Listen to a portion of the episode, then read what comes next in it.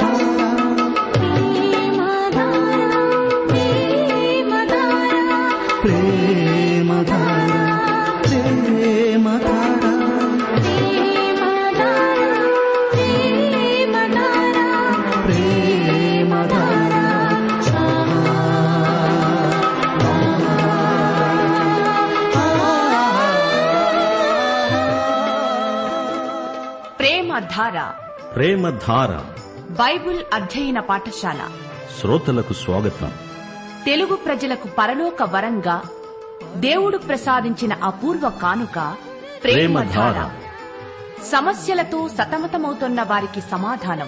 అశాంతితో అలమటిస్తోన్న వారికి ప్రశాంతి. ఆలకించండి. ప్రేమధార. ప్రవచన గ్రంథం.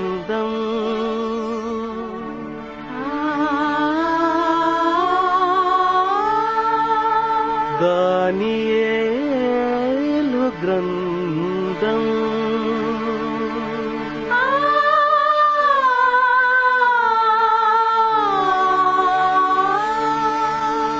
ప్రభువగు యెహోవా ఆదేశించి ప్రవక్త చే ప్రబోధించిన ప్రవచనా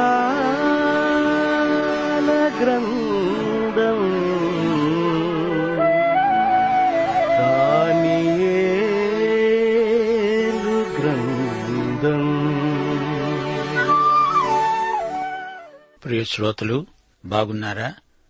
దేవుని కృపలో వర్ధిల్లుతున్నారా? రక్షణ నిశ్చయత గల విశ్వాసులు విశ్వాసపథంలో అభివృద్ది అభివృద్ధి దిశలో సునాయాసంగా పయనించగలరు.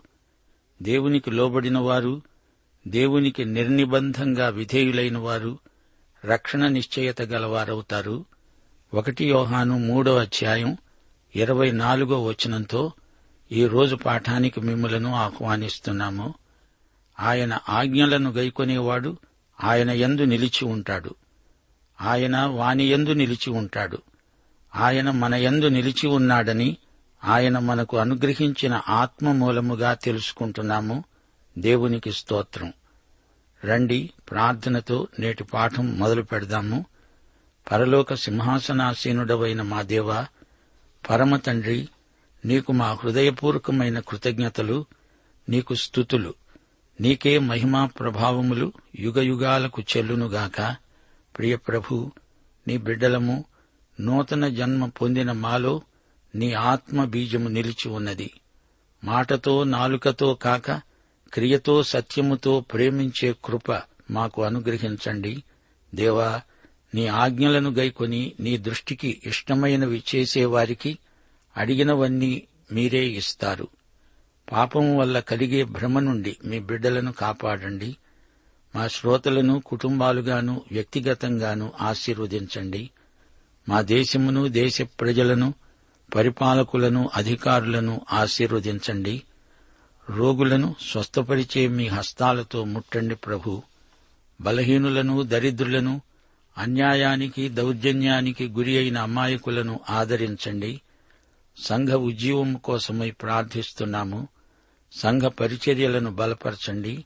సువార్త సేవ బలవత్తరంగా జరుగునట్లు వాక్య ప్రకటనపై మీ అభిషేకముంచండి నూతన దంపతులకు మీ ప్రత్యేక దీవెనలు దయచేయండి. సువార్తికులు ప్రయాణములలో ఉండగా వారిని కాపాడండి. వాక్య ఉజ్జీవము పరిశుద్ధాత్మ ఉజ్జీవము మా శ్రోతలకు అనుగ్రహించుమని క్రైస్తవ సేవా సంస్థలను దీవించుమని క్రైస్తవ నాయకత్వమును బలపరచుమని ఈ రోజు వాక్య అధ్యయనమందు మాకందరికీ సమృద్ధి దీవెనలు దయచేసి మరిన్ని నూతన అనుభవాలు మాకిమ్మని యేసుక్రీస్తు వారి మహాపవిత్ర నామమున ప్రార్థిస్తున్నాము తండ్రి. ఆమెన్. ప్రియశ్రోతలు శ్రోతలు మన పాఠం దానియేలు గ్రంథం ఐదో అధ్యాయం ఒకటి నుండి పదిహేడో వచనం వరకు జాగ్రత్తగా వినండి. ఈ అధ్యాయంలో బెల్షాసరు విందు గోడపైన దేవుని రాత అది చదవలేని జ్ఞానులు రాజు యువజూపిన బహుమానాలను తిరస్కరించిన దానియేలు గోడమీది రాతను దానియేలు చదివి చెప్పటం బబులోను పతనం దేవుని ప్రవచనాలు అప్పటికప్పుడే నెరవేరటం ఆ రాత్రే బబులోను కుప్పకూలిపోవడం మొదలైనవి మీరు వినబోతున్నారు. ఇప్పుడు వివరాలు. నాలుగో అధ్యాయంలోని సంఘటనల తర్వాత చాలా కాలం గడిచింది. బెల్షస్సరు రాజు విందు చేశాడు. రాజైన బెల్షస్సరు తన అధిపతులలో వెయ్యి మందికి విందు చేయించి ఆ వెయ్యి మందితో కలుసుకొని ద్రాక్షరసము తాగుతున్నాడు. ఇంతకు ఈ బెల్షస్సరు ఎవరు? ఇతడు సింహాసనం ఎలా ఎక్కాడు? గత అధ్యాయంలో రాజు నెబుకద్నెజరు చరిత్రలో బెల్షస్సరు తండ్రి పేరు నెబోనిడస్. తన తండ్రికి ప్రతిగా బెల్షస్సరు రాజకీయ వ్యవహారాలను చూస్తున్నాడు. అతడే పరిపాలకుడు నెబుకద్నెజరు చనిపోయాడు. అతని కుమారుడు ఎవిల్ మరోదాకు రాజయ్యాడు. క్రీస్తుపూర్వం ఐదు వందల అరవై ఒకటో సంవత్సరంలో అతని పరిపాలన మొదలైంది. ఎవిల్ మెరోదాకును నెర్గల్ షరేజరు హత్య చేశాడు. ఇతడు నెబుకద్నెజరు కూతుర్నే పెళ్ళాడాడు. నెర్గల్ షరేజరు తరువాత అతని కుమారుడు రాజయ్యాడు. అతడు కొన్ని నెలలు మాత్రమే పరిపాలించాడు. అతని తరువాత నెబోనిడస్ వచ్చాడు. ఇతడు నెబుకద్నెజరు అల్లుడే. ఇతడే బబులోనుకు చిట్ట చివరి రాజు. ఇతడు ఎక్కువ కాలం దండయాత్రల్లో విదేశాలలో గడిపాడు. తండ్రికి బదులు అతని కుమారుడైన బెల్షస్సరే పరిపాలన సాగిస్తున్నాడు. ఇర్మియా ప్రవచనం ఖచ్చితంగా నెరవేరింది. ఇర్మియా గ్రంథం ఇరవై ఏడో అధ్యాయం ఆరు ఏడు వచనాలు. ఇప్పుడైతే దేశములన్నిటినీ నా దాసుడగు బబులోను రాజైన నెబుకద్నెజరు వశము చేస్తున్నాను. అతణ్ణి సేవించుటకై భూజంతువులను కూడా అతని వశము చేస్తున్నాను. అతని స్వదేశమునకు కాలము వచ్చే వరకు సమస్త జనులు అతనికి అతని కుమారునికి అతని కుమారుని కుమారునికి దాసులై ఉంటారు. ఆ కాలము రాగా బహుజనముల మహారాజులు అతని చేత దాస్యము చేయించుకుంటారు. అనగా నెబుకద్నెజరు మనుమనితో అతని రాజ్యం అంతమైపోతుంది. నెబోనిడస్ బెల్షస్సరు తండ్రి అన్నాము గదా ఈ తండ్రి తన కుమారుడైన బెల్షస్సరు కోసం చేసిన ప్రార్థన ఈ మధ్య తవ్వకాలలో ఒక శాసన పత్రం మీద దొరికింది. ఆ ప్రార్థనలో నెబోనిడస్ అన్నాడు నా కుమారుడు నా హృదయమార నేను ప్రేమించే నా సంతు తన దేవుణ్ణి గౌరవించునుగాక అతడు పాపము చేయకుండునుగాక ఐదో అధ్యాయంలోని సంఘటనలు జరిగినప్పుడు బెల్షస్సరు తండ్రి విదేశీ దండయాత్రల్లో ఉన్నాడు. బెల్షస్సరు మాత్రమే బబులోనులో ఉన్నాడు. బెల్షస్సరు దానియేలును మూడో అంతస్తుకు హెచ్చిస్తానన్నాడు. అంటే బెల్షస్సరు తండ్రి మొదటివాడు తాను రెండోవాడు. దానియేలు మూడోవాడు అని గ్రహించాలి. శత్రువు రానే వచ్చాడు. అతడు మాదీయ రాజు. ఆ రోజు రాత్రి బెల్షస్సరు ఏం చేస్తున్నాడు? అనేక మంది అధిపతులను పిలిచి వారితో విందారగిస్తూ ద్రాక్షరసం తాగుతున్నాడు. అవతల శత్రువు వచ్చి ముట్టడిస్తే తాగుతూ కూర్చుంటాడా? ఎంత నిర్లక్ష్యం! తన రాజధాని నగరం శత్రు దుర్భేద్యం అనుకున్నాడు నెబుకద్నజరు నిర్మించిన మహానగరం బలమైన కోట గోడలు. కోట లోపల కొన్ని సంవత్సరాలకు సరిపోయేటంత ఆహారం ఉన్నది కావలసినంత నీటి సరఫరా. యూఫ్రటీస్ నది పాయ ఒకటి ఈ నగరం గుండా ప్రవహిస్తుంది.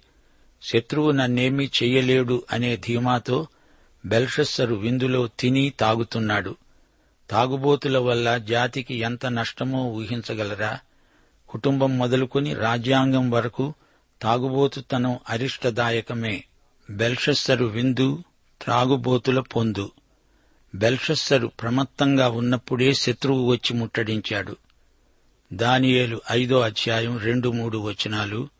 బెల్షస్సరు ద్రాక్షరసము త్రాగుతూ ఉండగా తానును తన అధిపతులను తన రాణులను తన ఉపపత్నులను వాటిలో ద్రాక్షరసము పోసుకొని త్రాగునట్లు తన పూర్వీకుడైన నెబుకద్నెజరు ఎరుషలేములోని ఆలయములో నుండి తెచ్చిన వెండి బంగారు పాత్రలను తెమ్మని ఆజ్ఞాపించాడు.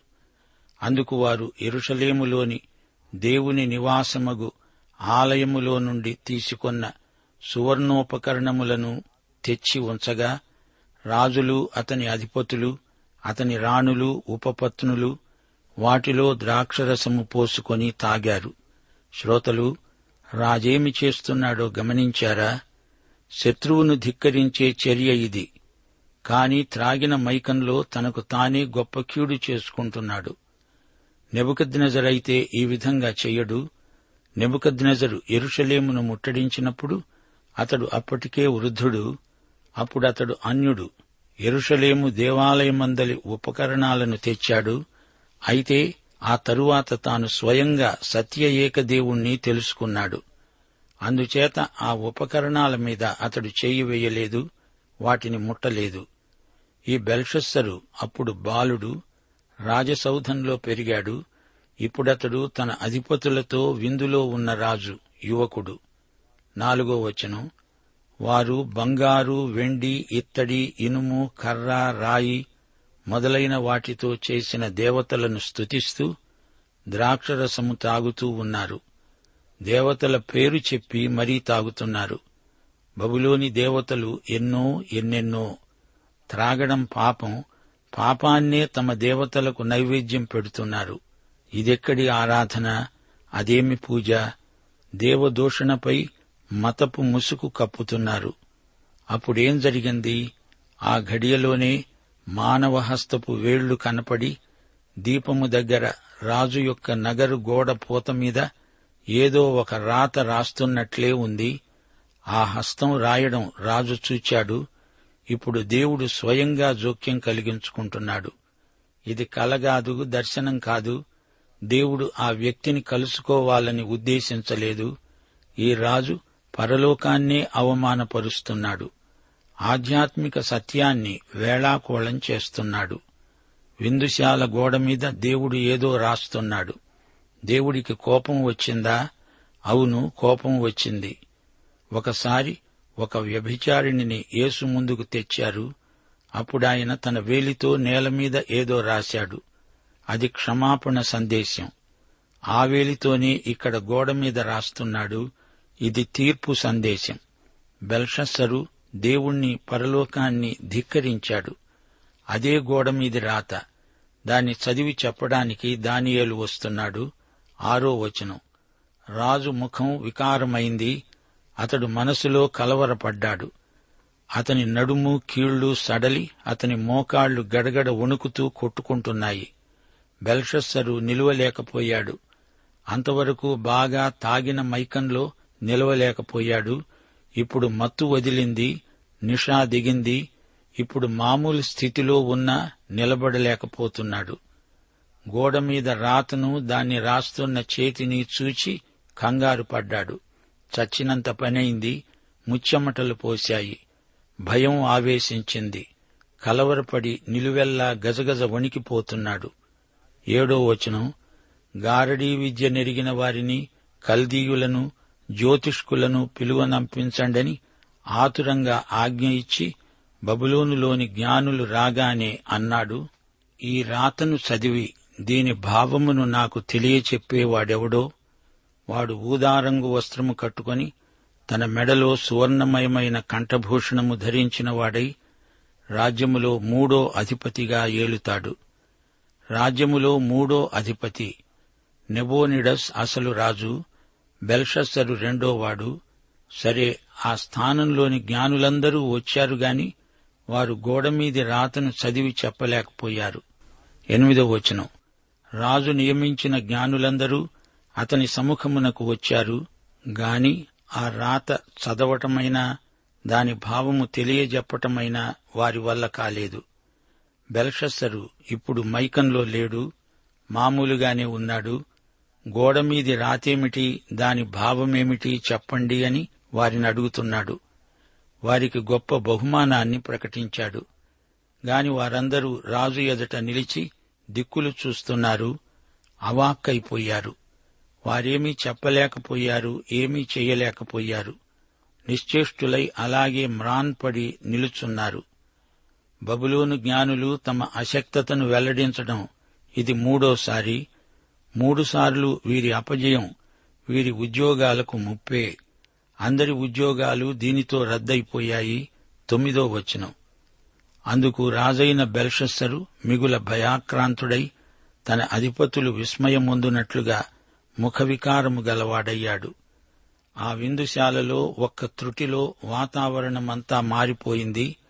ఇంతకు ముందే తాగి తందనాలాడిన వీరు ఇలా మారిపోయారేమిటి? ఆ గుంపంతటినీ భయం ఆవేశించింది.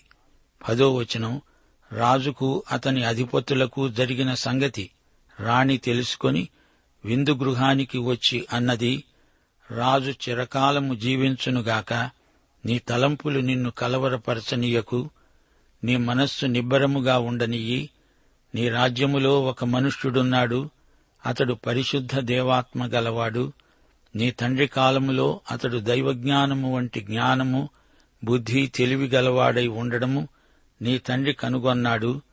గనుక నీ పూర్వీకుడైన నెబుకద్నెజరు రాజు శకునగాండ్రకు గారడీ విద్య గలవారికి కల్దీయులకు జ్యోతిష్కులకు పై అధిపతిగా అతణ్ణి నియమించాడు. ఈ రాణి రాజమాత నెబుకద్నెజరు భార్య. విందుశాలలో ఏమి జరిగిందో రాజమాతకు తెలిసింది. రాజుతో మాట్లాడడానికి ఆమె ఎకాయికి విందుశాలకు వచ్చింది. హీబ్రూ సాంప్రదాయంలో తండ్రి అంటే తాత ముత్తాత ఎవరైనా కావచ్చు. పన్నెండో వచనం రాజమాత అంటోంది ఈ దానియేలు శ్రేష్టమైన బుద్ధిగలవాడై కలలు తెలియజేయడానికి మర్మములు బయలుపరచడానికి కఠినమైన ప్రశ్నలకు ఉత్తరమివ్వడానికి జ్ఞానము తెలివి కలవాడుగా కనిపించాడు.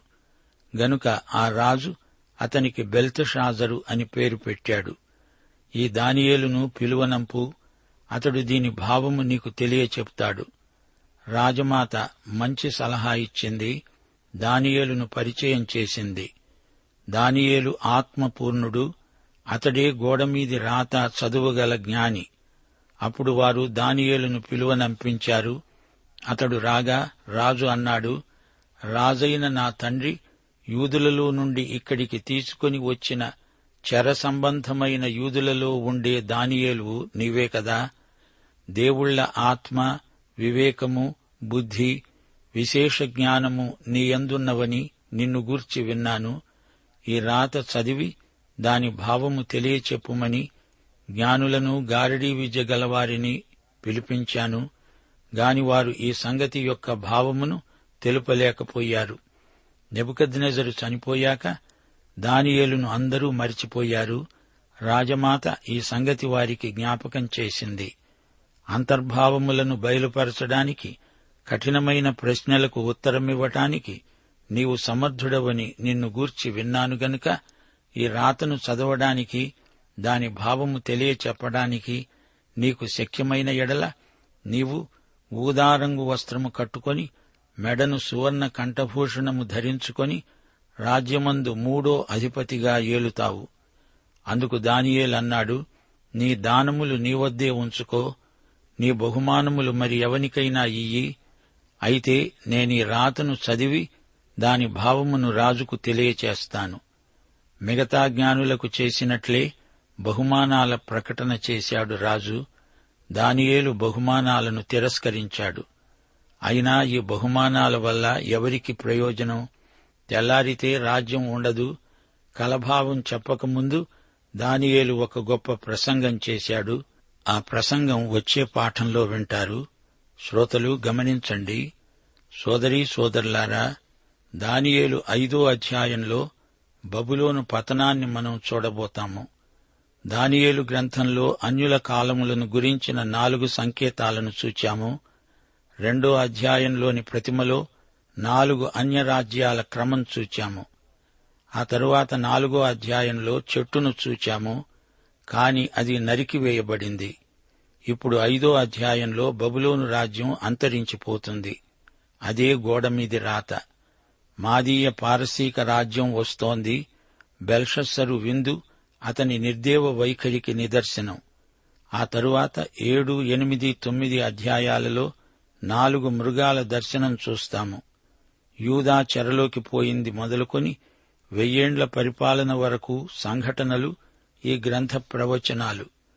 నెబుకద్నెజరు నుండి రాజులకు రాజైన యేసుక్రీస్తు పరిపాలన వరకు ప్రవచన భూమిలో మనం యాత్ర చేస్తున్నాము.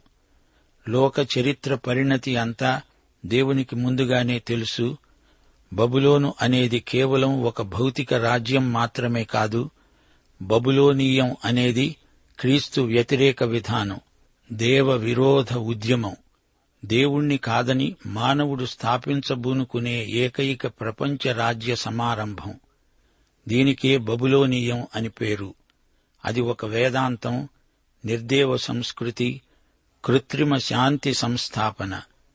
ఆదికాండం పదకొండో అధ్యాయంలో నిమ్రోతు ఆ తరువాత ఈజిప్టు బబులోను పారసీకం గ్రీసు రోమా వీటన్నిటిలో బబులోనీయ తత్వం అంతర్లీనమై ఉంది. తీరా రాజులకు రాజైన యేసు రాకడకు ముందు రాబోయే అంత్యక్రీస్తును చూడండి. అతనికి నిమ్రోదు నెబుకద్నెజరు మహా అలెగ్జాండరు వీరందరూ ముందు గుర్తులు మాత్రమే.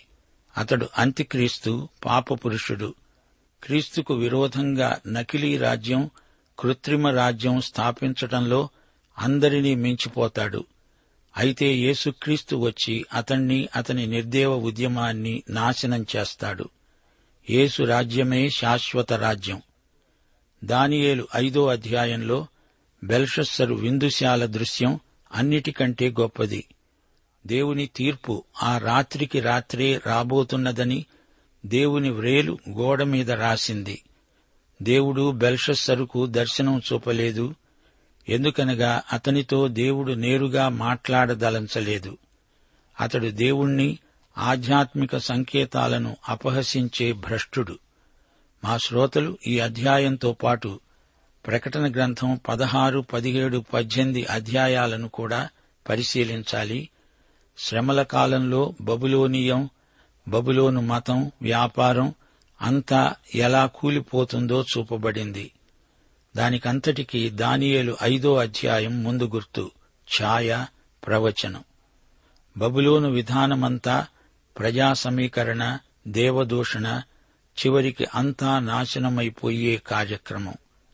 నెబుకద్నెజరు ఎంత గొప్ప ప్రపంచ సామ్రాజ్యాన్ని రూపొందించాడో చూడండి.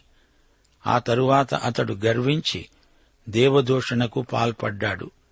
ఆ తరువాత దేవుని తీర్పు వచ్చి అంతా సమూల నాశనమైపోయింది దేవుని పరిశుద్ధ వస్తువులను బెల్షస్సరు అపవిత్రం చేశాడు. దేవుని ఉగ్రత అతని మీదికి వచ్చింది. రాజ్యం అంతటితో పతనమైపోయింది. గమనించండి బెల్షస్సరు అందరూ అధికారులను పిలిచి విందు చేశాడు కాని అందులో దానియేలు లేడు. అందరితో పాటు దానియేలును కూడా పిలిచి ఉండవచ్చు గాని ఈ అపహాసకుల విందుకు అతడు రాడు. రాజమాత కూడా ఆ విందులో లేదు.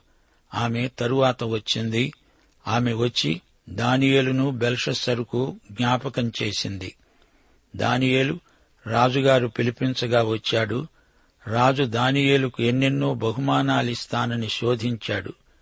కాని దానియేలు అవేవీ తనకు వద్దు అన్నాడు. కొన్ని ఘడియల్లో నాశనం కాబోయే రాజ్యం ఈ రాజు తనకిచ్చేదేమిటి తను తీసుకునేదేమిటి? వచ్చే పాఠంలో విచిత్రమైన నినాదం ఒకటి వినబోతాము. సిద్ధపడి రండి. శ్రోతలు వింటున్నారా? బెల్షస్సరు కొత్త రాజు గాని అతడు చేసిన పాపము పాతదే. ఆ పాపం గర్వం దర్పం అహంకారం. రాజు త్రాగుబోతై దేవదూషణ చేస్తూ ఉండగా దర్యావేషు వచ్చి నగరాన్ని ముట్టడిస్తున్నాడు. అయితే అహంభావం తలకెక్కిన బెల్షస్సరు యహోవా దేవుని పాత్రల్లో మద్యం పోసుకొని తాగుతూ దేవుణ్ణి అపహసించాడు. అందుకే నాశనమైపోయాడు. దేవుడు నెబుకద్నెజరుకు సంవత్సరం గడువిచ్చాడు. అయితే బెల్షస్సరును అకస్మాత్తుగా శత్రువులకు అప్పగించాడు దేవుడు. గత చరిత్ర నుండి బెల్షస్సరు పాఠమేమీ నేర్చుకోలేదు అందుకే నశించాడు. లోకులు నెమ్మదిగా ఉన్నది భయమేమీ లేదని చెప్పుకుంటూ ఉండగా గర్భిణీ స్త్రీకి ప్రసవ వేదన వచ్చినట్లు వారికి ఆకస్మికముగా నాశనము తటస్థిస్తుంది. గనుక వారెంతమాత్రమూ తప్పించుకోలేరు. ఇతరుల వలె నిద్రపోక మెళుకువగా ఉండి మత్తులము కాకుండా ఉందాము. పాఠం ఇంతటితో సమాప్తం. ప్రభు అయిన యేసుక్రీస్తు వారి దివ్య కృప తండ్రి అయిన దేవుని పరమ ప్రేమ పరిశుద్ధాత్మ యొక్క అన్యోన్య సహవాసము సమాధానము మనకందరికీ సదాకాలము తోడై ఉండునుగాక. ఆమెన్.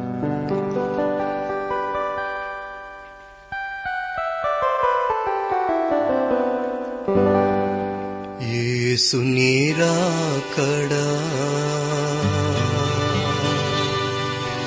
చేరువ కాగా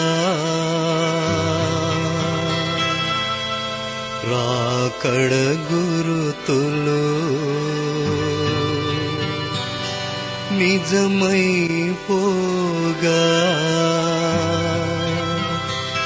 లోకముపై నీ నేత్రమేలా సోదర యేసుడు ఏ తెంచువేగా యేసు రాకడ చేరువ కాగా? రాకడ గురుతులు నిజమైపోగా లోకముపై నీ నేత్రమేలా సోదర యేసుడు ఏ తెంచువే యేసు నిరాకడా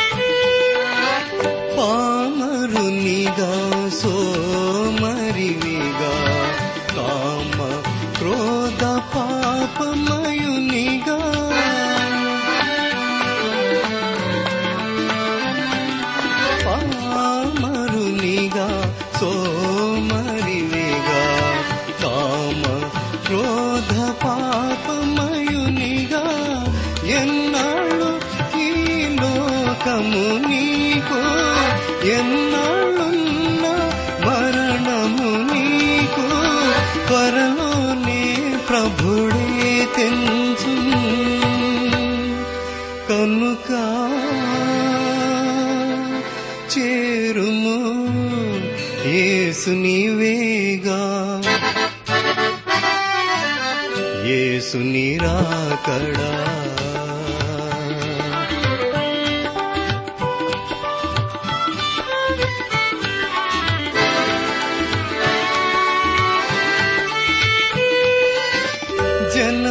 मी दिकीले सु जनमु तनधिकादिं सु दीनम्।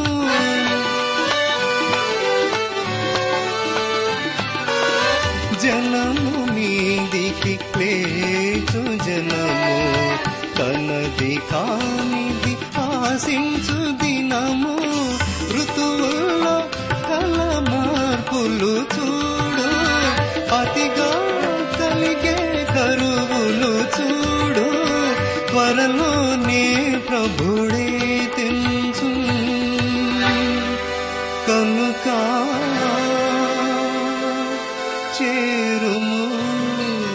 యేసు నీవేగా ప్రేమధార బైబిల్ అధ్యయన కార్యక్రమంలో మీరింతవరకు దానియేలు గ్రంథ వర్తమానాలు వింటూ ఉన్నారు. ఈ గ్రంథ ధ్యానాలు మీ అనుదిన ఆత్మీయ జీవితాన్ని మరింత శక్తితో ధైర్యంతో సహనంతో కొనసాగించడానికి సహాయపడగలవని భావిస్తున్నాం. ప్రస్తుతం మీరు వింటున్న దానియేలు గ్రంథ వర్తమానాలపై గొప్ప దేవుడు అనే పుస్తకాన్ని సిద్దం చేస్తున్నాం. గొప్ప దేవుడు అనే ఈ పుస్తకాన్ని పొందగోరేవారు ఈ రోజే మాకు రాసి లేదా ఫోన్ చేసి మీ పేరు నమోదు చేయించుకోవచ్చు. మా address Premadhara Trans World Radio India తపాలా సంచి నాలుగు సికింద్రాబాద్ ఐదు సున్నా సున్నా సున్నా ఒకటి ఏడు. మా టెలిఫోన్ నంబర్లు తొమ్మిది మూడు తొమ్మిది తొమ్మిది తొమ్మిది ఐదు రెండు ఐదు ఎనిమిది సున్నా. మరొక నంబర్ తొమ్మిది మూడు తొమ్మిది తొమ్మిది తొమ్మిది ఐదు రెండు ఐదు ఏడు సున్నా. మా email ID Telugu TTB at radio eight eight two dot com